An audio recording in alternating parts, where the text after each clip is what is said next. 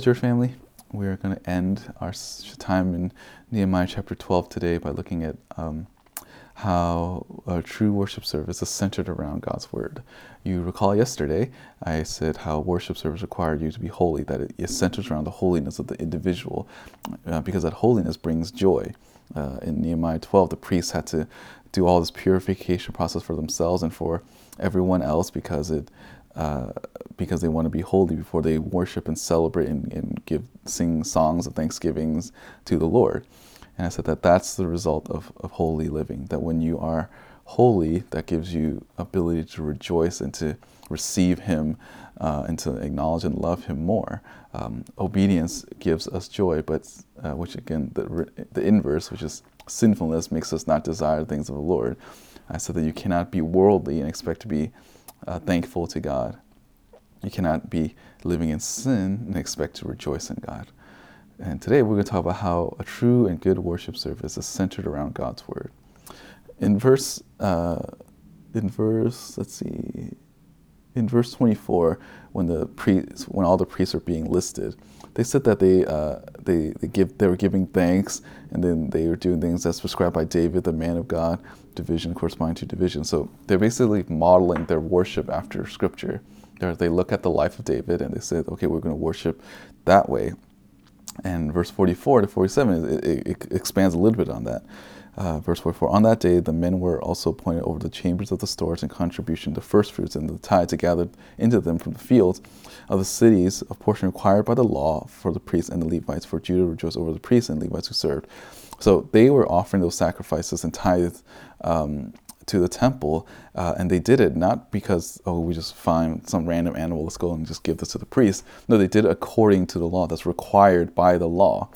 Um, so they, they, they remember in chapter 8, Ezra taught them uh, the word, and they're like, okay, what are the things that we need to do so that we can draw close to the Lord? We need to offer these sacrifices in this particular way, let's do it. And that's what it is, is, is, is focused on what God's word has to say. Um, verse 45 For they performed the worship of their God and service of purification together with the singers and the gatekeepers in accordance with the command of David and of his son Solomon the goal is to please God and not man. Uh, they were trying to do all that they can um, in basically like continuity, not just with the people in their life and their history, but doctrinally as well, that they want to be consistent with God's word. Uh, they made for themselves, uh, they, they, they made it a responsibility to confess their sins and to offer the right sacrifices to the Lord. Now, I, I wonder if this is something that you do. Do you ever confess your sins before you join the worship service? Oftentimes, whenever I give uh, whenever I do communion, I will actually ask people, and I think all the pastors as well, that we talk about confessing your sins to uh, confess your sins before you take the worship, uh, before you take the Lord's Supper, the Lord's table. And I know that some of you probably do not do that. I know that some of you, out of a fear of man, you choose not to confess uh, or not to reconcile with your relationship with individuals um, and just take communion. Uh, and that's between you and the Lord. But you understand that that's uh, un, un, that's taking communion in an unworthy manner. Scripture tells you if you have someone against, if you have something against someone, or even have knowledge that someone has something against you, leave your offering at the altar and go and re- restore that relationship, and then go back and worship the Lord. Again, this is back then speaking of like the journey it takes for individuals to go from their home to the temple. Sometimes these are like several days journey. So he's going from let's say four days to the temple, realizes something that was wrong, then takes four days back reconciles that person, then for another four days to return to worship, and then four days back to, uh, to come back from worship. That's like a total of 16 days because of um, because of, uh, of a, a, realization of a broken relationship that you have with someone. And you know, we won't even do that knowing that we can just call an individual.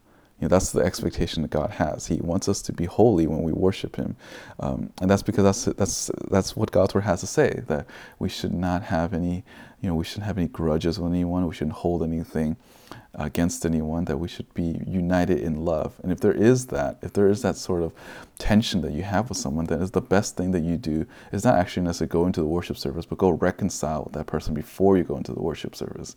That you live your life honorable to the Lord not just during Sundays, but every single day. And it's that for, and for some of you, that means that you need to confess your sins before you even go to the worship service. Uh, God's word was followed and it made them thankful and they remember God and what He has done and then moved them to continue to submit to God's word. we can so we can focus so much on everything in the church except the only thing that matters, and that is God's word. Um, these individuals saw God's word and then they applied it to their life. They they saw God's word. They said, "Here's a purification process. Here's what you need to do," and then they did it. And when we look at it in our context, do we do that? When we hear God's word preached, it should, it should move us to obedience as well. Um, and then you know, in between Sunday to the next Sunday, there should be something in the message that makes you realize that oh, I need to make, I need to uh, repent in these certain areas so that I can walk in a manner that's worthy of the Lord. And oftentimes, um, that means that you have to deal with sin. Sometimes that's personal sin in your own life. Other times it's sin that you have against other people. But the point is that you you you, you center your life around God's word, so that uh, you're moved by it, and then you could worship the Lord faithfully on a Sunday. And that's all centered around God's word. In our time, in our age, um, the church as a whole. Uh, I mean, in our you have to understand, in our in our Reformed circles, we're actually a minority. Uh, there aren't that many churches that operate like us on a Sunday service.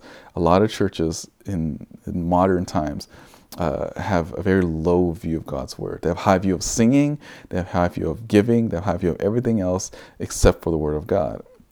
I have visited some of these churches in the past, and it's usually things like you know, ten minute devotional message, and the rest is just like you know, video packages on what you need to do to give, or um, you know, uh, here's all things of welcoming new visitors and all these songs. And mainly just a lot more singing. And even the song itself isn't really elevating the lord but really elevating our own emotions.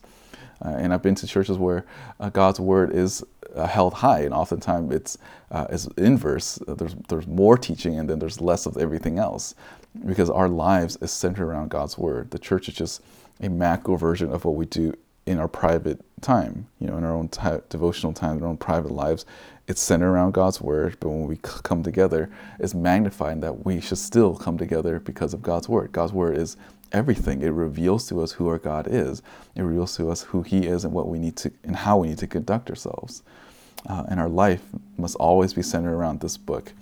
It's what First Peter tells us when it said that this scripture has all this book the Bible is sufficient. Has everything that it needs pertaining to a life of godliness. And I sense that for some of us, even though you know that truth, that you don't care about godliness. There isn't a desire to strive to, to, to apply God's word in your life, which then means that you're worshiping God in a, in a false way. Because if you're not going to apply God's word in the other six days of your life, chances are you're not going to apply God's word on, that's on the day of worship as well. So I hope that this will cause you to do some reflection. Uh, you know, holiness and God's word are linked together. The more you know about God's word, the more you should be convicted to um, to stay away from God, uh, from sin and and repent of sin, in hopes that you can continue to be holy, and then that holiness will drive you to be. Um, to, to drive you to desire God's word more, which will make you holy. It's a cycle that goes over and over again for the life of the Christian. This is what it means for us Christians to work out our salvation with fear and trembling that it requires us to engage the scriptures with our mind, and that should change our heart so that we live out a certain way. And then we go back into scripture to be fed again, so that, that it can inform our mind, change our hearts, and then our desires will, will change, and then we'll become more joyful and thankful to the Lord out of our obedience to Him. So that's what I hope for us when we when we're returning slowly to our in-person service, and even if you some of you are not able to return, that you take the Sunday service worship seriously that it, that it should be centered around God's word and that your life should be centered around God's word, which should move you to a life of holiness. And then the, the, process and the cycle continues until you see, uh, until you and I come to face to face with our Lord. I hope that this is helpful and happy Thanksgiving to you all. This is going to be the last uh, message we have for this week, and next week we're going to end uh, the book of Nehemiah, which is uh, you know it's a 13 week journey that we've gone together, and it was edifying and encouraging to me, and I hope it is for you as well. Thank you for listening, and happy Thanksgiving. Take care.